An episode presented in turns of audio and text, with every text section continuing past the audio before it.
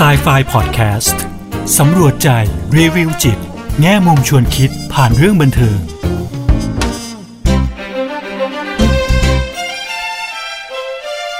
สวัสดีค่ะ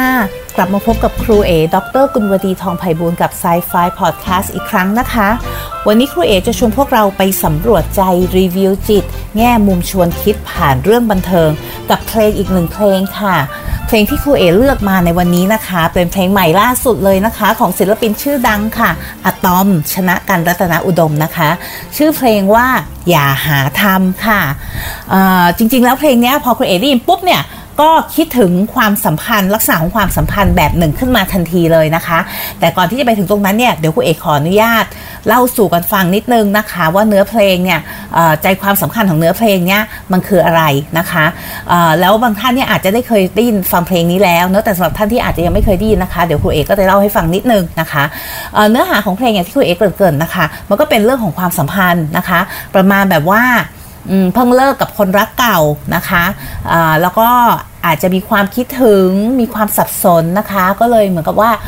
เออจะกลับไปคืนดีกับเขาดีไหม จะกลับไปง้อดีไหมเนาะหรือว่าเราจะไปหาคนใหม่ดีนะคะ เพราะบางทีอยู่คนเดียวมันก็มีความเหงาเนาะก็เลยคิดว่าอาจจะอยากกลับไปหาอ่าอาจจะ กลับไปหาคนเก่าหรือไปหาคนใหม่นะคะ ซึ่งในเนื้อเพลงเนี้ยก็บอกว่าอย่าหาทำนะคะ อย่าทำเลยไม่ว่าจะกลับไปหาคนเก่าหรือจะไปมีความสัมพันธ์ใหม่ก็ตามนะคะ ลองอยู่นิ่งๆ คนเดียวเนี่ยสักหนึ่งปีอะมันไม่เป็นอะไรหรอกนะคะ อันนี้คือเนื้อเพลงนะคะ เนื้อหาหลักๆเลยนะคะ ของเพลงเพลงนี้ค่ะ อย่างที่ครูเอเล่าให้ฟังเมื่อกี้เนี่ยนะคะ ก็คือพอครูเอได้ยินเพลงเพลงนี้ปุ๊บอะ ทำให้ครูเอนึกถึงความสัมพันธ์นะคะ ลักษณะหนึ่งเลยนะคะ เรียกว่า rebound rebound relationship นะคะ ทีนี้ rebound เนี่ยคืออะไรเออก็มีคำนิยามนะคะ rebound เนี่ยก็จะเป็นความสัมพันธ์นะคะที่เอ่เป็นความสัมพันธ์ที่เกิดขึ้นนะคะ หลังจากที่เราได้เลิกกับคนเก่าไปแล้ว เหมือนเราเลิกกับคนเก่าไปแล้วปุ๊บเนี่ยเราก็เข้าสู่ความสัมพันธ์ใหม่ทันทีนะคะ อาจจะไม่แบบทันทีทันใดนั้น แต่ว่าอาจจะระยะเวลาผ่านไปไม่นานมากนะคะ เราก็พาตัวเองเข้าไปสู่กับความสัมพันธ์ใหม่มีแฟนคนใหม่นะคะโดยที่เราเองอาจจะยังไม่มีเวลาได้เว้นวักหรือว่าได้ให้โอกาสตัวเองเนี่ยได้จัดการกับความรู้สึกอารมณ์ที่เกิดขึ้นกับคนรักเก่านะคะ หรือว่ากับความสัมพันธ์เก่าที่ที่เกิดจากการที่เราต้องเลิกเลิกรากันไปนะคะ ทีนี้เนี่ยลักษณะของ rebound relationship เนี่ยนะคะความสัมพันธ์ลักษณะ rebound เนี่ยมันมีอะไรยังไงบ้างเนาะที่เราอาจจะพอสังเกตได้ว่าเอ๊ะอันนี้มันใช่เป็น rebound relationship หรือเปล่านะคะเนาะอย่างแรกเลยนะคะก็คือ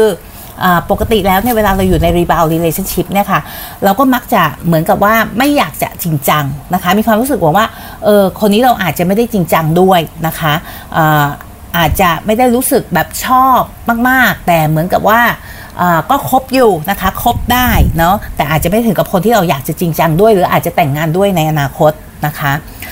บางครั้งเนี่ยใน rebound relationship เนี่ยก็เป็นเรื่องของความสนใจเนาะนึกถึงตอนที่เราอ่าเลิกลากันมาจากคนรักเก่าเนี่ยนะคะเนาะมันก็มีหลาย ๆ อารมณ์ใช่ไหมคะ อาจจะรู้สึกเศร้า รู้สึกโกรธ รู้สึกเสียใจ รู้สึกผิด หรือรู้สึกละอายใจนะคะ หลาย ๆ อย่างเลย แต่พอเลิกมาแล้วเนี่ย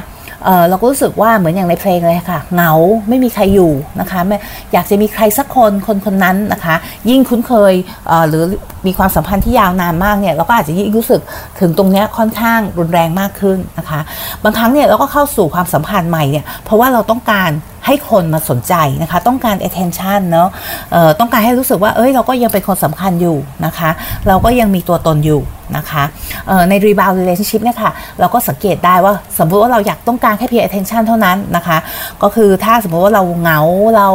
ต้องการใครสักคนอย่างเงี้ยค่ะ เราก็จะโทรไปหาเขานะคะ ให้เขาแบบใส่ใจเราให้เขาคุยกับเรา ให้เขาสนใจเรานะคะ แต่พอเรามีความสุขหรือเราแบบ ไม่ได้เหงาไม่ได้เศร้าเนี่ยเราก็อาจจะลืมเข้าไปก็ได้นะคะในในโมเมนต์นั้นๆนะคะเนาะอันนี้ก็อาจจะเป็นลักษณะหนึ่งของ rebound นะคะ relationship ค่ะ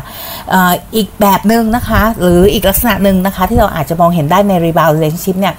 ก็อาจจะเป็นลักษณะของคนคนใหม่ที่เข้ามาในชีวิตของเรานะคะ คนคนนั้นเนี่ย ก็อาจจะมีลักษณะหลายอย่างที่คล้ายคลึงกับคนเก่าของเรานะคะ คนรักเก่าของเราเนาะเราก็อยากจะหาคนที่คล้ายคลึงกับเขาก็ได้นะคะ อย่างเช่นสมมติว่าคนรักเก่าของเราเป็นนักกีฬาอย่างเงี้ยค่ะ เราก็อาจจะมองหาคนที่เป็นนักกีฬาเนี่ยค่ะเพื่อที่จะเป็นเอาเข้ามานะคะเพื่อเป็นความสัมพันธ์ใหม่ของเราเนาะเราก็อาจจะอยากได้ลักษณะเดียวกันนะคะ อันนี้ก็ต้องตั้งคำถามไว้นึงว่าเอ๊ะหรือว่าอันนี้เป็นการ rebound นะคะบางครั้งนะคะในในความสัมพันธ์ที่เป็น rebound เนี่ยใจเราอ่ะก็ยังไม่นิ่งใช่ไหมคะเพราะอย่างที่บอกค่ะเพราะว่าเราเองยังไม่มีโอกาสได้จัดการกับความรู้สึกอารมณ์ที่เกิดขึ้นจากความสัมพันธ์เก่าเนาะเพราะฉะนั้นเนี่ยหลาย ๆ ครั้งเนี่ยเราก็ยังอาจจะคิดถึงใช่ไหมคะคิดถึงคนรักเก่าอยู่ จะมีการเปรียบเทียบนะคะ เปรียบเทียบคนรักใหม่คนรักเก่านะคะเนาะให้ให้แบบ ก็เลยทำให้เราใจไม่ค่อยนิ่งนะคะ ซึ่งจริงแล้วเนี่ยมันก็อาจจะดูเหมือนไม่ค่อยยุติธรรมเนอะกับคนใหม่ใช่ไหมคะเพราะว่าในระหว่างที่เราอยู่กับเขาอะใจเราก็ยังคิดถึงคนเก่าอยู่ใช่ไหมคะก็ยังแบบแบ่งปันความคิดความรู้สึกเนี่ยไปให้คนเก่าอยู่นะคะเนาะะและอีกอันหนึ่งนะคะอีกอีกลักษณะหนึ่งที่เรามักจะเห็นใน rebound relationship นะคะ ก็คือการที่เราไม่ได้อนุญาตให้คนคนใหม่ของเราเนี่ยมาคลุกคลีกับคนที่ อยู่ใกล้ชิดกับเรา อย่างเช่นเพื่อนครอบครัวอย่างเงี้ยค่ะเนาะไม่ได้แบบว่าให้เขามาทำความรู้จักใช่ไหมคะปกติเนี่ยเวลาเราเริ่มที่จะซีเรียสเริ่มจะมีความสัมพันธ์ที่จริงจังเนี่ยกับใครสักคนเนี่ยเราก็อยากให้คนคนนั้นเนี่ยเข้ามาอยู่ในวงเขาเรียกว่า inner circle นะคะก็คือวงของคนใกล้ชิดเราอยากให้คนใกล้ชิดเรารู้จักเขาอยากให้เขารู้จักคนใกล้ชิดของเราอย่างเพื่อนอย่างครอบครัวเป็นต้นนะคะเพราะฉะนั้นเนี่ยหลาย ๆ ครั้งในรีบาวเนี่ยเราจะมีความรู้สึกว่ายังก่อนนะเหมือนแบบ ยังไม่ได้คิดว่าอยากจะให้เขามาทำความรู้จักกับคนใกล้ชิดของเรา ก็จะมีแค่ฉันกับเธอนะคะเขาบอกว่าส่วนมากจะเป็น I and uh, I and you เนาะจะไม่มีลักษณะเหมือน we นะคะ ใน rebound relationship นะคะ อันนี้ก็อาจจะเป็นเหมือนสัญญาณเนาะที่บอกว่าเอ๊ะอันนี้ใช่ลักษณะของเป็น rebound หรือเปล่านะคะ แต่ที่เด่นๆเลยก็คือเรื่องของระยะเวลาเนาะก็คือพอเราเลิกกับคนนี้ปุ๊บเนี่ยค่ะ เราก็ภายในระยะเวลาที่ไม่นานมาก หลังจากที่เราเลิกจากคนเก่าเนี่ยเราก็พาตัวเองเข้าไปอยู่ในความสัมพันธ์ใหม่ทันทีนะคะ ซึ่งความสัมพันธ์ใหม่เนี่ยก็อย่างที่บอกค่ะก็อาจจะเป็นคนที่มีลักษณะคล้ายๆ กับคนรักเก่าของเรานะคะเป็นความสัมพันธ์ที่เราอาจจะรู้สึกยังไม่พร้อมที่จะจริงจังนะคะยังไม่พร้อมที่จะนำเขาให้มารู้จักกับคนใกล้ตัวตัวของเรานะคะสิ่งที่เราอีกอันที่สังเกตได้มาก ๆ เลยก็คือ เวลาเราต้องการให้ให้เขามาสนใจต้องการความสนใจหรือเราเหงาหรืออะไรอย่างเงี้ยค่ะ เราก็จะคิดถึงเขา แต่พอเวลาเราแบบสนุกอยู่กับเพื่อนอยู่อะไรอย่างเงี้ยค่ะ บางทีเราก็ลืมลืมเขาไปบ้างนะคะ อันนี้ก็อาจจะเป็นสัญญาณหนึ่งว่าเอ๊ะความสัมพันธ์เนี้ย มันเป็น rebound หรือเปล่านะคะเป็น rebound relationship หรือเปล่า ทีนี้เนี่ย rebound relationship เนี่ยค่ะมันก็มีบางครั้งนะคะที่มันยั่งยืนเนาะสามารถพัฒนาไปได้จนกระทั่งเป็นแบบความสัมพันธ์ที่ลึกซึ้งอย่างเงี้ยค่ะได้ แต่ในหลาย ๆ ครั้งที่ครูเอเห็นนะคะ ความสัมพันธ์ลักษณะนี้มักจะไม่ยั่งยืนนะคะ อาจจะคบกันอยู่สักพักดึงแล้วก็เลิกรากันไปนะคะ เพราะอะไรนะคะ มันก็มีหลาย ๆ เหตุผลเนาะอย่างแรกเลย ความพร้อมในเชิงอารมณ์ของเรานะคะเรียกว่า emotional availability เนี่ยค่ะเนาะะว่าเราพร้อมไหมนะคะพร้อมไหมที่จะเปิดใจรับคนคนใหม่ ในเมื่อเราเองยังไม่ได้มีโอกาสได้จัดการกับความรู้สึกเนี่ยค่ะสิ่งที่เกิดขึ้นกับคนรักเก่าหรือว่า ความสัมพันธ์เก่านั้นด้วยนะคะเนาะบางครั้งเนี่ยเวลาเราอยู่ใน rebound relationship เนี่ยค่ะเราก็จะเหมือนกับมีภาวะพึ่งพิงนะคะ แต่ไม่ใช่พึ่งพิงในทางที่ที่บวกทุกครั้งนะคะ อย่างที่ครูเอเล่าให้ฟังเมื่อกี้อะค่ะลักษณะการพึ่งพิงก็คือฉันเหงาว่าฉันเหมือนแบบ ฉันเศร้าตอนนี้จังเลยอะฉันอยากให้ใครสักคนมาอยู่ตรงนี้สำหรับฉัน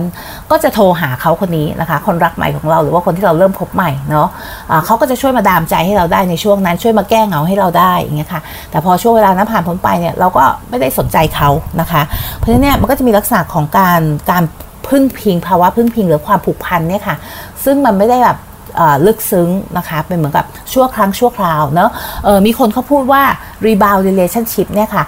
คนที่เข้ามาเนี่ยจะเป็น Mr. หรือ Miss right now ก็คือฉันต้องการเธอแค่เพียงตอนนี้ right now นะคะ ไม่ใช่ Mr. Right หรือ Miss Right นะคะ ก็คือคนที่แบบใช่สำหรับฉันนะคะ อันนี้ก็คือความต่างเนาะในเรื่องของ rebound relationship กับความสัมพันธ์ที่มันแบบยั่งยืนลึกซึ้งมากมากกว่านั้นนะคะเนาะะแล้วครูเอกก็คิดว่า rebound relationship เนี่ยค่ะก็คือการที่เรารู้สึกแบบออกมาจากความสัมพันธ์เก่าที่มันมีหลาย ๆ อารมณ์หลาย ๆ ความรู้สึกมาก ๆ เลยอะค่ะ แล้วก็เข้าสู่ความสัมพันธ์ใหม่เลยเนี่ยครูเอว่ามองอีกทางหนึ่งก็คือมันก็เป็นวิธีการรับมือเนาะรับมือกับอารมณ์ หรือความรู้สึกในแง่ลบต่าง ๆ ที่เกิดขึ้นภายในตัวเราอะค่ะ แต่มันอาจจะไม่ใช่วิธีการรับมือที่เหมาะสมที่สุดหรือได้ประสิทธิภาพ ดีที่สุดนะคะ สิ่งที่มันช่วยเนี่ยก็คือมันก็เบี่ยงเบนความสนใจของเราใช่ไหมคะทำให้เราไปสนใจกับความสัมพันธ์ใหม่นะคะ มีอะไรบางอย่างให้มันดึงความสนใจของเราไปนะคะ แต่จริง ๆ แล้วอะ พอเราทำอย่างนั้นอะมันก็ทำให้เราไม่มีโอกาสได้ได้เนี่ยค่ะเขาเรียกว่า process เนาะก็คือทำความเข้าใจนะคะ ได้มีโอกาสได้เศร้าโศกเสียใจกับการสูญเสียนะคะ เพราะว่าเวลาเราเลิกเนี่ยค่ะเลิกรากับใครสักคนหนึ่งเนี่ยที่ที่มีความสำคัญกับเราใช่ไหมคะเป็นคนรักของเราอย่างเงี้ยค่ะ ยิ่งใช้เวลาอยู่ด้วยกันมากเนี่ยการเลิกรามันก็จะมีผลกระทบต่อเรานะคะ ไม่ว่าจะเลิกราด้วยดีหรือไม่ดีก็ตามเนี่ยมันส่งผลกระทบอยู่แล้วนะคะแต่ว่า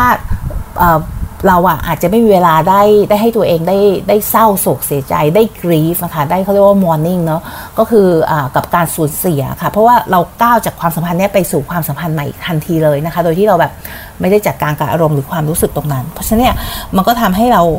เก็บไอ้ความเจ็บปวดตรงนั้นน่ะไว้ในใจนะคะเนาะแล้วที่สำคัญที่สุดเลยเนี่ยพอมาเกิดกระบวนการนี้ขึ้นมาเนี่ย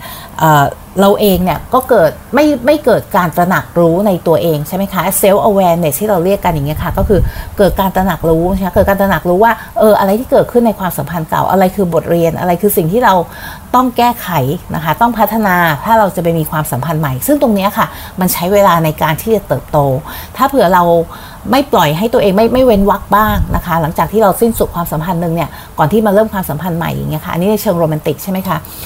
เราก็ไม่มีโอกาสได้แบบเหมือนทบทวน ทบทวนว่าเออสิ่งที่เกิดขึ้นในความสัมพันธ์เก่าคืออะไร แล้วบทเรียนที่ได้จากตรงนั้นคืออะไร แล้วเราจะพัฒนาตัวเองมากขึ้นอีกได้ยังไง แล้วกระบวนการตรงนี้ค่ะ มันทำให้เราเกิดการตระหนักรู้ในตัวเองมากขึ้น เกิดการเติบโตที่เราเรียกว่า personal growth นะคะ เพราะฉะนั้นเนี่ยถ้าเราก้าวเข้าสู่ความสัมพันธ์ใหม่โดยเร็วเนี่ย มันก็อาจจะทำให้เราเหมือนสูญเสียโอกาสในการที่จะเติบโตของเราเองด้วยนะคะอะทีนี้เนี่ย เขาก็บอกว่าหลาย ๆ ครั้งเนี่ยเวลาเราสูญเสีย เวลาเราเลิกกับใครสักคนหนึ่งอะค่ะ สิ่งที่เราเสียไปเนี่ยค่ะก็คือ connection ใช่ไหมคะเมื่อเวลาเราอยู่ในความสัมพันธ์กับใครสักคนเนี่ยเราก็ มี connection นะคะ รู้สึกเชื่อมโยง รู้สึกใกล้ชิดใช่ไหมคะ รู้สึกว่าเข้าใจกันและกันนะคะ แต่พอเราเข้ามาสู่ที่ที่ครูเออธิบายค่ะว่ามันคือ rebound relationship อย่างเงี้ยที่มันอาจจะมีความผิวเผินนะคะ ไม่ได้แบบมีความลึกซึ้งเข้ามาเหมือนจะแก้ขัด หรือว่าเพื่อมาเบี่ยงเบนความสนใจของเรา หรือเพื่อมีอะไรให้เราเหมือนใส่ใจตรงนั้น เพื่อที่จะทำให้เราไม่ต้องคิดถึงไอ้ความสัมพันธ์ที่เราเพิ่งจากมา นะคะเนาะมันก็ไม่ได้เป็นการสร้าง connection นะคะ เพราะฉะนั้นเนี่ยมันไม่ได้มาช่วยในเรื่องที่จะทำให้เราเหมือนเยียวยาได้อย่างจริงจังนะคะเนาะทีเนี้ยพอฟังเพลงนี้ค่ะ ก็ทำให้ครูเอคิดถึงนี่เลยค่ะ ความสัมพันธ์ที่เราเรียกว่า rebound relationship นะคะออย่างที่บอกให้ฟังนะคะก็มีหลาย ๆ ครั้งนะคะ ที่ความสัมพันธ์แบบนี้สามารถพัฒนาไปสู่ความสัมพันธ์ที่ยั่งยืนและลึกซึ้งได้นะคะ แต่อย่างที่ครูเอกพูดให้ฟังว่ามันก็มีหลาย ๆ ด้านเหมือนกันที่ทำให้เราอาจจะต้อง ตั้งข้อสังเกตนิดนึงนะคะ สังเกตตัวเองนิดนึงว่าเรากำลังอยู่ใน rebound relationship หรือเปล่านะคะ แล้วก็เราเองอะพร้อมหรือยังนะคะที่จะเปิดใจนะคะ พร้อมหรือยังที่จะให้ใจกับอีกคนหนึ่งนะคะ พร้อมหรือยังที่จะเรียนรู้ความผิดพลาดในอดีตของตัวเองนะคะ ที่จะเติบโตไปพร้อมกับความสัมพันธ์ใหม่ แล้วเราก็อาจจะต้องเว้นวักสักระยะหนึ่งนะคะ ก่อนที่จะเข้าสู่ ความสัมพันธ์ใหม่เนาะคุยไปอ่านมานะคะ ว่าระยะเวลาความเว้นวักเนี่ยค่ะเขาบอกว่าอาจจะอยู่ที่ประมาณ6ถึง8อาทิตย์ต่อ 1 ปีของความสัมพันธ์นะคะ เพราะฉะนั้นเนี่ยถ้าเรามีความสัมพันธ์ประมาณ 3 ปีใช่ไหมคะ3คูณ6เข้าไปก็ 18 อาทิตย์เนาะ18อาทิตย์ประมาณ 4 เดือนครึ่งประมาณนี้ค่ะ ซึ่งมันก็คือระยะเวลาหนึ่งเลยนะคะแต่ครูเอ๋เนี่ยโดยส่วนตัวเชื่อว่าการเว้นวักให้ตัวเองบ้างนะคะมีโอกาสได้ทบทวนสิ่งที่เกิดขึ้นบ้างเนี่ยค่ะมันก็ช่วยให้เราได้เติบโตไปนะคะกับ กับความผิดพลาดก็ได้ หรือสิ่งที่เราเรียนรู้นะคะจากในความสัมพันธ์เก่านั้น เพื่อที่จะก้าวสู่ความสัมพันธ์ใหม่นะคะ ที่ดีกว่าอันเก่าอีกนะคะอะวันนี้เวลาเราหมดแล้วนะคะ ครูเอกก็ฝากไว้เพียงเท่านี้นะคะแล้วกลับมาพบกับครูเอกครั้งหน้านะคะ กับ Sci-Fi Podcast สวัสดีค่ะ